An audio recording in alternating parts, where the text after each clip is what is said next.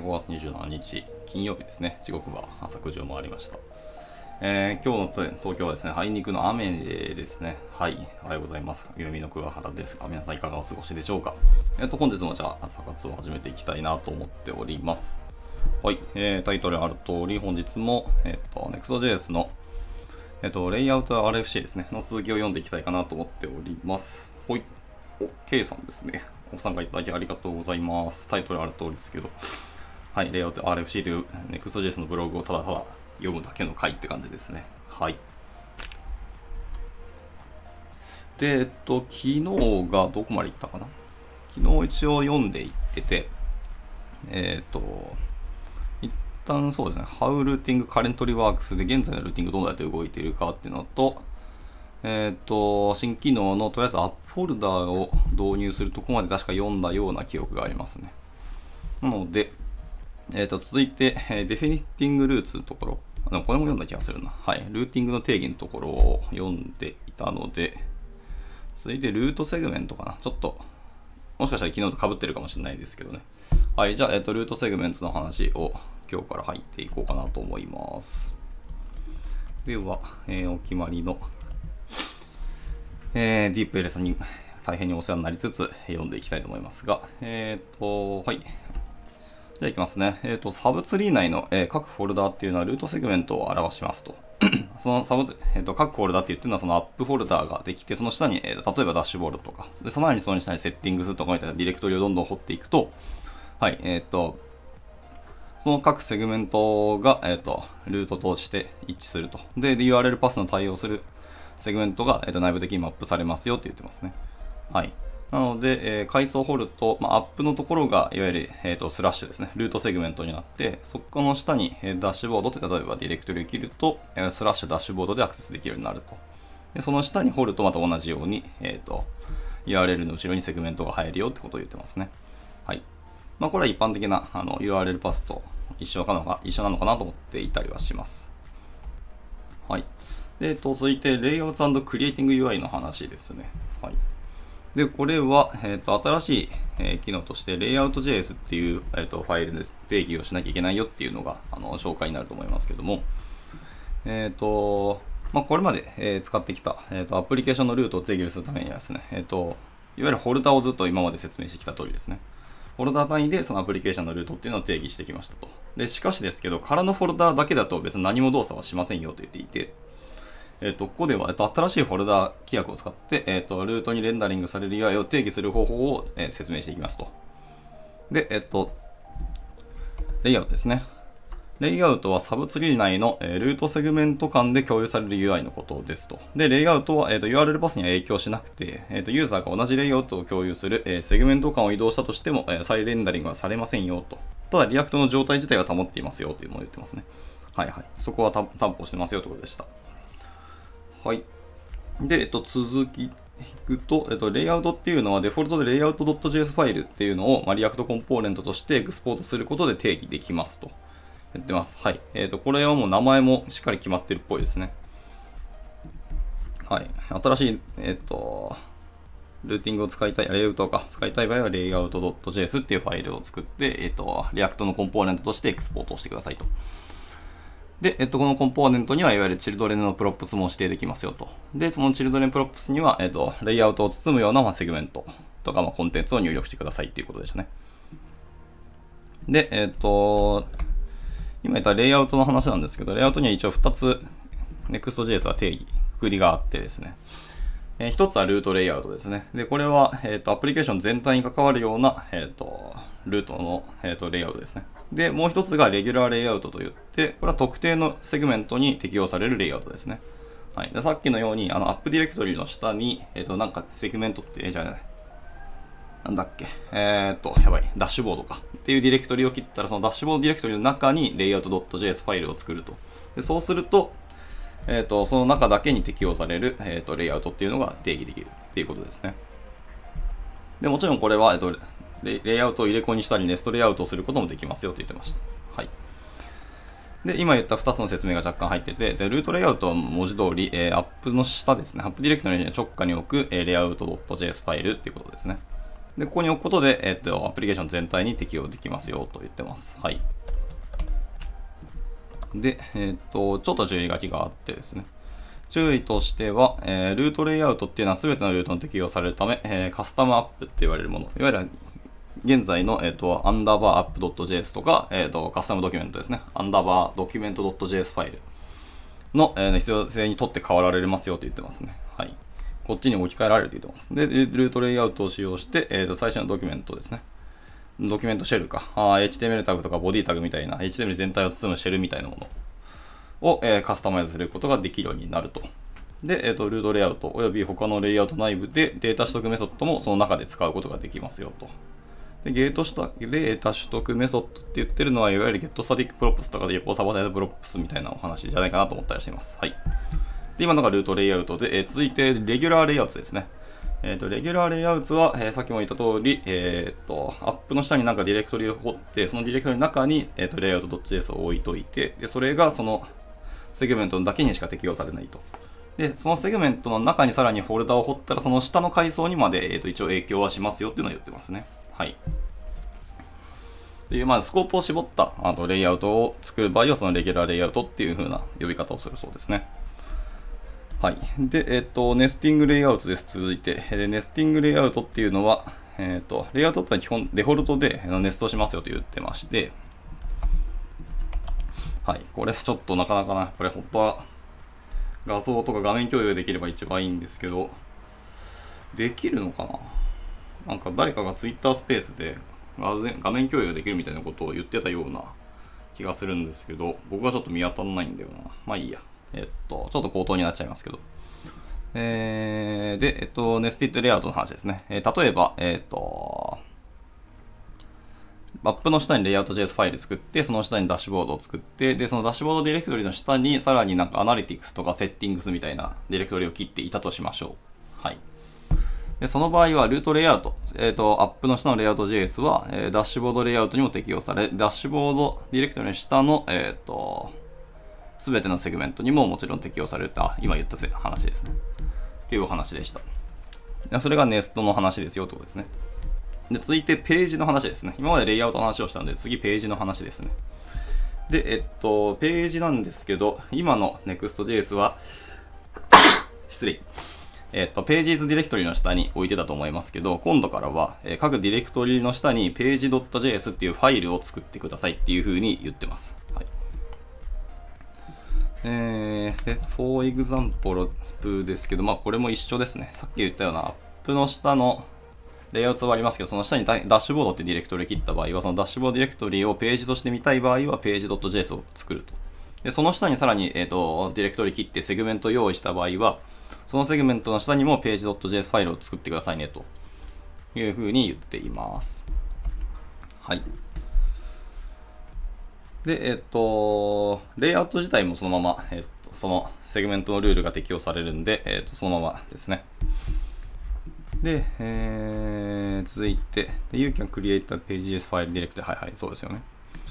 で、注意事項が確かあったと思うんですけど、そうですね。はい。で、注意事項はですね、えっ、ー、と、そのルートが有効であるためには、えっ、ー、と、その下の方の、末端の方のセグメントですね、にページがある必要があると。で、その場合は、えー、そう、それがない場合ですね。っていうのは、基本ルートは404になります。なので、例えばさっき言ったアップの下にディレ、えっ、と、セグメント、えー、ですね、えっ、と、ダッシュボードってディレクトリ切ってて、そのダッシュボードページですね、にアクセスするには、えスラッシュの、えダッシュボードにアクセスすればいいと思うんですけど、そのダッシュボードに、えー、ページとして表示させたい場合は、えっと、ページ .js を作ってくださいと。だからディレクトリ切ってあってもページ .js がなければルーティングされないよって言ってますね。404になるって言ってましたので、はい、ちゃんとページをとして表示したい場合は、えー、ページ JS っていうのを作ってくださいと。で、えっと、ページ JS ファイルっていうのは、えー、デフォルトで、あまあ、こちらも React コンポーネントとしてエクスポートしてくださいと。で、名前はもうページドットまでは確定で、その後は拡張子として JS と JSX、TS と TSX の4パターンいけますよって言ってました。はい。で、えっと、作ったはいいんですけど、page.js ファイル例えば作って、それが、あの、 React コンポーネントとして、あの、エクスポートしてない場合は NEXT はエラーを投げてくれるそうですね。はい。というような設定だそうです。はい。で、まあ、これがですね、まあ、良し悪しというか、好み分かれると思いますね。なんかわざわざページ .js 作るとか、レイアウト .js 作らなきゃいけないで、しかもその名前も固定ですって、なんかそれに縛られるっていうのに、なんかこう違和感というか、モヤモヤがあるなっていう風な意見を、僕の社内では聞きましたね。なるほどって思いました。はい。では続いて、えっ、ー、と、レイアウトと、えっ、ー、と、ページのビヘイビア、振る舞いの話ですね。に入っていこうかなと思いますが。はい。で、軽くおさらいですと。で、ページコンポーネントっていうのは、いわゆる page JS のデフォルトのエクスポートですと。はい。で、さらにレイアウトコンポーネントは、え、 layout JS のデフォルトのエクスポートです。で、レイアウトコンポーネントっていうのは、 children の props を、えー、受け入れなければなりませんというふうに言ってました。はい。ここまでは今までの、えっ、と、NEXT のレイアウト RFC のお話のおさらいですね。で、えー、そこから続いていくと、えっ、と、親レイアウトがページに到達するまで、えー、最も近い子供のレイアウトを選択するレイアウトツリーとして可視化する方が実は簡単かもしれませんねっていうふうに言ってました。ほう、なんだなんだ。で、えー、例えば、えー、ベーシックエグザンプルなんですけど、この辺からソースコードが出てくるんで、非常に見づらい気がしているんですけど、ご容赦いただければと思ったりはします。大変に申し訳ないですが。えー、で、えっとですね。ページ、最初にルートレイアウトですね。アップの人の、えー、レイアウト JS のファイルです。で、えっ、ー、と、ソースコー的には、あのー、よくあるエクスポートデフォルトで、え、関数定義です。ファンクションで定義して、ルートレイアウトっていう名前で定義してます。で、引数にチルドレンっていう名前で受け取って、え、リターンですね。リターン JSX になってます。で、えっと、これはルートのレイアウトなので、えっと、HTML とボディタグから書いてますね。はい、HTML があって、ボディタグがあって、その中に、えっ、ー、と、ヘッダーっていうコンポーネントと、チルドレンとフッターっていうコンポーネントが配置されてます。みたいな感じですね。で、えっ、ー、と、その下ですね。その下、レギュラーレイアウトの例ですね。で、これは、アップ下に、え、ー、と、ダッシュボードっていうディレクトリ切ってやって、その下に、えっ、と、レイアウト JS っていうのを作ってあると。はい。で、これも同じように、エクスポートデフォルトで関数コンポーネントとして定義してますと。名前はダッシュボードレイアウトっていう名前になって、えっ、と、同じようにチルドレンを引数に受け取りますと。で、 return JSX で、えー、っと、あれですね、やばい、名前忘れた。あの、空のタグみたいなやつ。 React でよく使うやつ。名前忘れてしまったな。はい。まあ、あれを置いて、その下に、えーと、ダッシュボードサイドバーみたいなやつですね。今回は特別ななんかサイドバーっていうコンポーネントを作った前提でやるらしいですね。で、さらに children っていうのを置いてますと。で、最後にページコンポーネントとして、えっ、ー、と、適当なページ .js を作って、こちらもエクスポートデフォルトで、まあ、いわゆる関数コンポーネント的に定義をしますと。だこっちは別にチルドレンっていうのを別に受け取らなくてよいよっていうか、まあ、この子自体が子供みたいなもんですからね。はい。で、リターンで JSX のまあメインタグとか置いたり、メインコンテンツをダーッと置いてくださいねというような作り方で、えー、作ってくださいっていうことでした。で、それをすると、え、ー、と、最終的に、え、ー、と、ビルドされて、えー、吐き出されるものというのは、えっ、ー、と、ルートレイアウトっていうコンポーネントが作られるらしいですね。あ、そうなんや。あ、そのルートレイアウトっていう名前のコンポーネントだからですね。が作られて、えー、ヘッダーコンポーネントが中に入って、で、ダッシュボードレイアウトっていうのがさっきできて、で、ダッシュボードレイアウトっていうの中に、えダッシュボードのページができるので、ダッシュボードサイドバーとか、アナリクスページとかみたいなのがダーッとこう出てくると。いわゆるさっきのネストして階層のものがどんどん HTML として、あの、一つのものにガチャンってなってますよっていうような見方ですね。そういうヒエラルキーがちゃんと作られてますよっていうお話でした。これはすみません。ちょっとソースコード見たら、あの、一目瞭然なので、見てくださいって感じですね。はい。で、続いて、え、ー、と、 React Server Components のお話が来るそうですね。はい。結局、 React の Server Components を僕はあんまり追ってないので、しっかりちょっとここで勉強し直したい感はありますが、え、最初に注意事項から入ってますね。えっ、ー、と、 React Server Components に慣れていない場合は、えー、このセクションを読む前に、え React Server Components の RFC を読むことをお勧めしますと、なるほど。このドキュメントお前はまだ読む段階にないぞと怒られましたね。えで、 React Server Components の RFC ドキュメントを見に行くとですね、これは、えリポジトリか。リポジトリの中のドキュメントなんですけど、めっちゃ長い。もうすごく長い。いやどうしようかな。長いので、これ読んでったらきりないですので、ただ一方で読まないと、多分これサーバーコンポーネント知ってますよねっていう前提で書かれてると思うんで、一旦飛ばします。はい。ちょっと僕が不勉強で申し訳ないです。なので、もし、えっ、と、時間あったら、あの、ここに帰っていきたいと思いますし、えっ、と、まあ、なかったら明日ですかね、ちょっと React サーバーコンポーネントちょっと勉強し直してから、えー、読みたいと思いますね。えー、飛ばし、飛ばさせていただいて、 data fetching の話に移ろうかなと思いますね。そしたら。はい。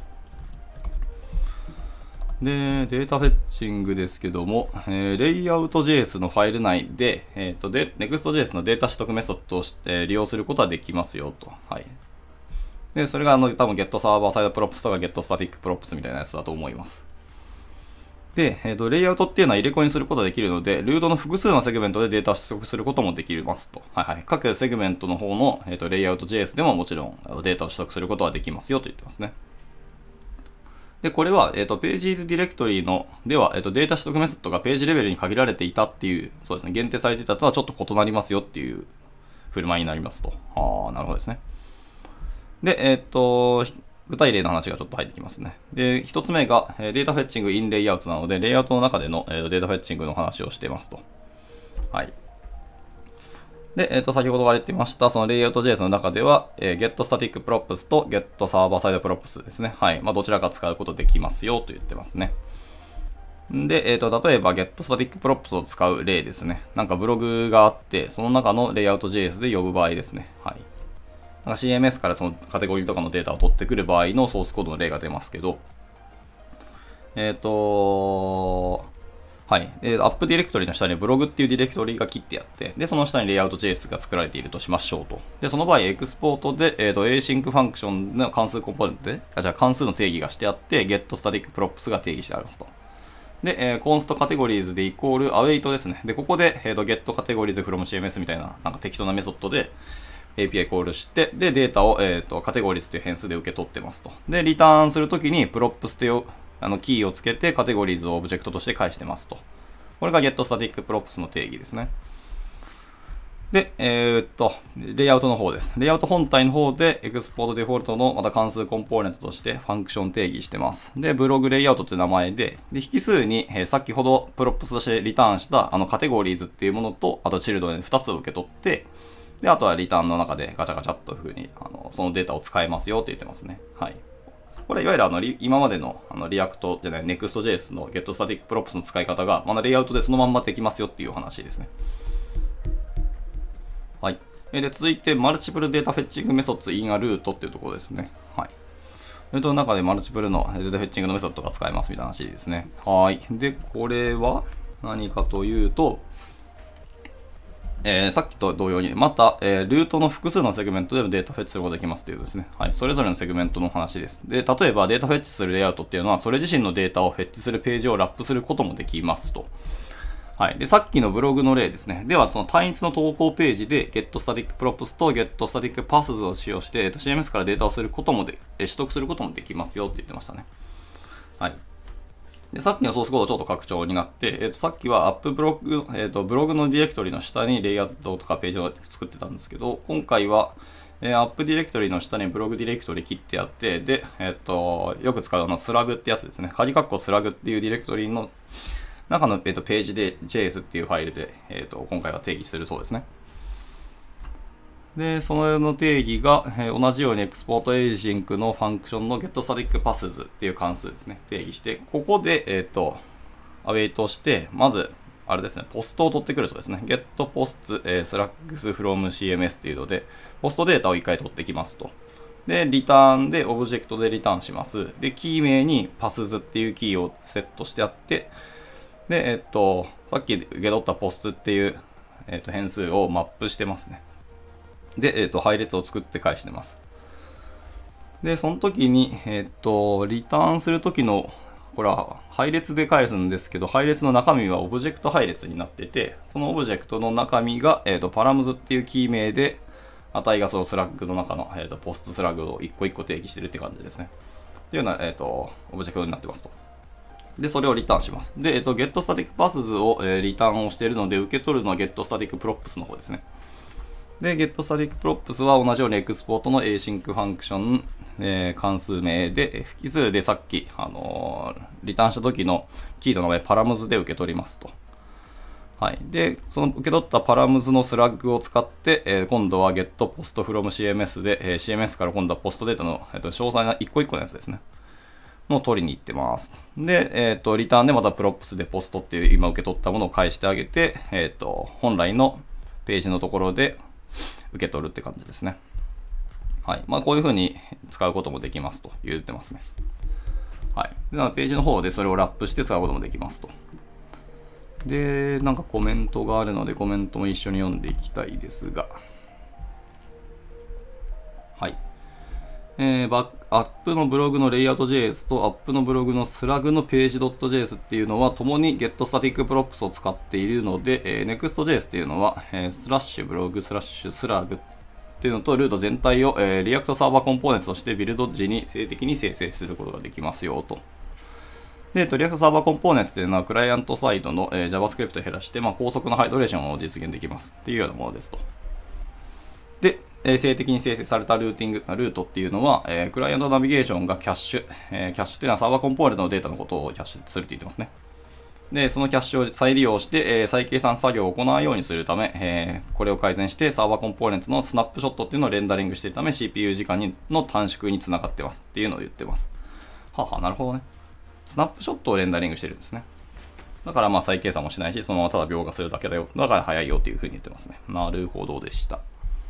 うん、その辺も吉野に、えー、っと、作ってやってくれるってことですね。はあ、ははい。じゃ続いて、えー、っと、ビヘイビアプライオリティなので、えー、っと、振る舞いと優先度っていうお話かな？だと思いますので、そこに行きましょう。あと7分、ギリギリ足らない気がするな。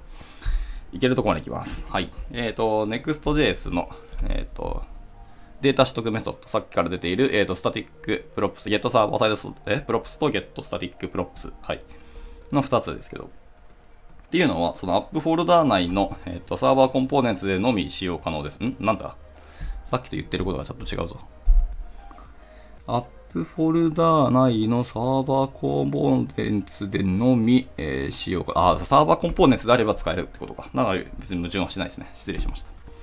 はい。で、一つのルートにまたがるセグメント内の異なるデータ取得メソッドというのは互いに影響し合いますよって言ってますね。はあ、ははあ、で、えっと、まあ、とあるセグメントの中で、えっと、 getServerSideProps を例えば使ってみたとしましょう。でそうすると、えっ、と、他のセグメントでは、えっ、と、 getStaticProps を使用した場合にも、それが影響出ますよと言ってます。はい。はは、他のセグメントで違う方です。えっ、と、静的な方のプロデータ取得メソッドを使うと影響が出る。で、えっ、と、リクエストっていうのはすでに server side props ですね。 getServerSideProps の、えー、セグメントのためにサーバーに行く必要があるので、サーバーっていうのはすべての getStaticProps メソッドじゃあ、セグメントもレンダリングをしちゃいますと。はいはい。で、ビルド時に取得した props を再利用するので、データは静的なままです。はあ、キャッシュするからね。で、レンダリングはリクエストごとにオンデマンドで行われて、次のビルド時に生成される、えー、 props を使いますと言ってますね。おー、これ、どうしたらいいんだ？じゃあ。で、また、とあるセグメントで getStaticProps を、えっ、ー、と、えー、with リバリデイト、ISR か、を使うと、えー、他のセグメントで getStaticProps with Revalidate に影響を得ましますと。あだから getStaticProps を他でも使ったらそれ同士も影響しますと。で、一つのルートで二つの、えーとまあ、有効化の設定がされている場合は短い方の、え、有効期間の方が優先されますと。有効期間って言ってるのはコールの短い時間の話をしてるのかなあ、とか ISR だからそれの有効期間の話か。はい。っていうのがあった場合は短い方が優先されますと。はい。で、注意として、えー、将来的にはそのルート内のデータ取得の流度を完全に指定できるように最適化される可能性がありますけど、今のところまだできてないよっていう話ですね。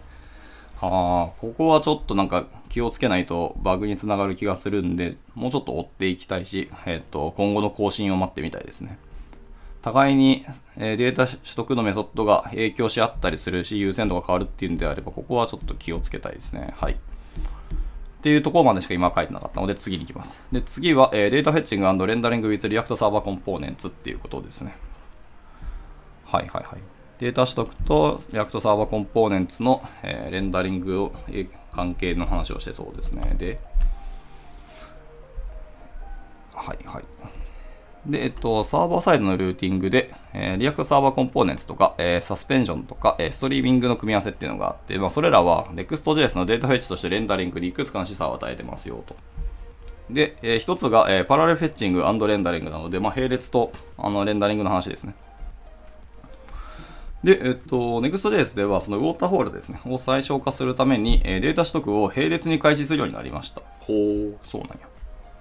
で、えっ、ー、と、サスペンスと組み合わせると、まあ、 React っていうのはリクエストを完了する前にサーバーコンポーネントレンダリングをすぐに開始して、えー、でリアクリクエストを解決するとその結果を取り込むことができるようになりますと。はい。これは React 18の話ですね。で、えっと、例えばデータの取得が、えー、順次行われる場合は、えー、ルート内の各ネストされたセグメントでは、前のセグメントが完了するまでデータの取得を開始できません。ブロックすんのなるほど。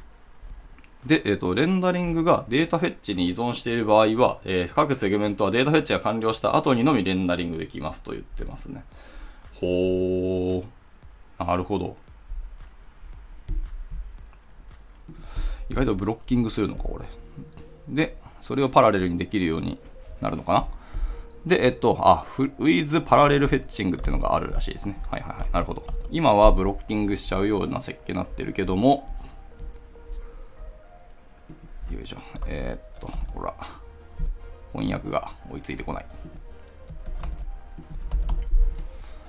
はいはい。しかしながら、並列フェッチでは、えー、各セグメントが、えー、同時にデータのフェッチを、えー、開始することができますと。はい。並列フェッチっていうのを使えばいけるって言ってますけど、なんか特別オプションとかあのメソッドが書いてあるわけじゃないので、一応コンセプト、概念としてそういうものは入れるつもりですよっていうのは言ってますね。はい。で、えっと、サスペンスではデータが完全に読み込まれてなくても、レンダリングもすぐに開始されますと。でもしデータが利用可能になる前に読み込まれた場合は、サスペンションが発動されますと。はい。これはまあ、 React 18のそのまんまの機能を、え、使えますって言ってますね。はい。まあ、逆に言うと、それぐらいやっぱり React 18のあのサスペンスという機能は、それだけ影響も大きかったってことですね。インパクト、まあ確かにありましたしね、あれ便利だからな。はい。で、残り2分か。残り2分は、はいはい。残り2分、あと1個だけセクションあるんで、そこまでいっちゃいましょうかね。はい。えー、ラストかな？えっ、ー、と、 partial fetching rendering ですね。はい。まあ、部分的なフェッチと、まあ、レンダリングの話ですね。はい。えっ、ー、と、まあ、セグメントディレクトリ掘ってるので、その兄弟のルートセグメントがあって、でそういう、そのルートセグメント間を移動するときですね。はい。っていうのは、えー、Next.js っていうのはそのセグメントから下だけを fetching してレンダリングしますと。はあ、ははあ、上は知らない。下の方のセグメントの data fetching はしますと。で、それ以上上については、えー、再取得するか再レンダリングは実は必要ないですよと。つまり、レイアウトを共有するページでは、えー、ユーザーが兄弟ページ間を移動しても、レイアウトは維持されますし、えー、Next.js はそのセグメントから下だけをフェッチしてレンダリングしますよと言ってますね。あー、なるほど。えっ、ー、と、冒頭でも言ってた、その状態は保ちますけど、えっ、ー、と、スコープは切られてるし、その中で、えっ、ー、と、データフェッチもできますっていうお話かな。で、えっと、 React Server Components が特に有用ですと。まあ、そうしないとナビゲーションごとに、えー、サーバー上でページの変更部分のみをレンダリングする代わりに、ページ全体をサーバー上で再レンダリングすることになります。そうね。で、これによって転送されるデータ量と実行時間が削減されて、パフォーマンスの向上にもつながりますと。はい。で、例えばユーザーが、えー、スラッシュ analytics ページとスラッシュ settings ページの間を移動したいとしましょうと。で、その場合、えーと、 React はページセグメントを再レンダリングしますけど、レイアウトは保持しますと。はいはいはい。これは多分同じ階層内にある、えー、ディレクトリ、セグメントだからですね。 analytics と settings っていうのが同じ階層内のセグメントだとしたら場合は、えっ、ー、と、その親の方で定義している、えっ、ー、と、レイアウト JS っていうのファイルがあって、それがまあまあ、もちろん2つとも共有されますし、で、そこは、あの、すでに計算済みなので、そのレイアウトは保持しているから、まあ、再計算をしまいよってことですね。で、注意事項として、えー、ツリーの上位にあるデータを強制的に再取得することが可能になる予定です。あ、それも結局できるようにするんですね。で、この方法について、えー、詳細は現在検討中で、え、RC を更新する予定ですと。はいはいはい。ということでした。あはい。ちょっと30分あったけどすいません。ラストコンクルージョンだけなので、えー、ここだけ読んで終わりにしたいと思いますね。はい。コンクルージョン、結論、まあまとめになる気がしますけど、結論、えー、我々は Next.js におけるレイアウト、ルーティング、データ取得の未来に、まあ、期待はしてます。で、RSC の次のパートではその辺も議論していきたいと思いますと。で、えっ、と、instant loading state っていうのがあるらしくて、えっ、と、これはサーバーサイドのルーティングでは、ナビゲーションが完了する前に、レンダリングと、えデータフェッチがサーバー上で行われます。はい。このため、アプリケーションの応答性が悪くならないように、まあ、ロード中の UI を表示することが重要になります。はい。で私たちはインライン及びグローバルな、え loading indicator とかスケルトンなど、まあ、インスタントローディング状態を、えフレームワークレベルでサポートすることを提案しています。ああ、ありがたいね。これは本当ありがたいですね。で、続いて、えっ、と、えーなんだ、 instant back もしくは forward による、えー offscreen stashing の話ですね。はい。で、 React っていうのは画面にレンダリングすることなく、えー React ツリーとその状態を保存する、えー新しい offscreen component っていうのを追加することを計画していますと。はいはいはい。で、このコンポーネントを活用することで、一度訪れたルートを保持し、えー訪れる前にルートをプリレンダリングすることも可能になるはずですと。で、これらのルートへの後方及び前方へのナビゲーション。はいはいはい。っていうのは即座に行われて、以前に保存された状態が復元される必要がありますよね、と。そうですね。あー、なるほど。この offscreen component っていうのがその辺を担ってくれそうですね。っていうのが、まあ、次回の、えー次期 React のリリースに入りそうなので、まあ、そこをちょっと注目したいってところですね。なるほど。で、えー続いて、並列ルートですね。一つのページに2つ以上のタブバーがある場合、はい。えー iFrame に似たコンセプトで独立してナビゲートできる2つ以上の並列ネストされたレイアウトを持つことが可能であるべきです。うんうんうんうん、そうね。それもそうだけど、今んとこまだ入ってないから、まあ次で議論したいと。で、えー続いてルートの遮断ですね。えー時には他のページからルートを横取りすることができると便利です。はあ、で、通常 URL っていうのは別、えー UI の別の場所につながってますけども、このコンテキストでアクセスした場合はそうではない。例えばインラインで展開して、えー表示できるツイートとか、あスタンドアロンギャラリーではなくて、モーダルフォトビューアーとか、はいはい。確かにそれは横取りしますね。で、ストリーミングと、えー選択、あ、そうです。今ので終わりか。はいはい。そういう場合があるので、えっ、と、UI っていうのはルートを横取りすることができた方がやっぱりいいよねって話ですね。で、えー、ラストか。ラスト、えーストリーミングと、えー選択的なあれハイドレーションの話ですね。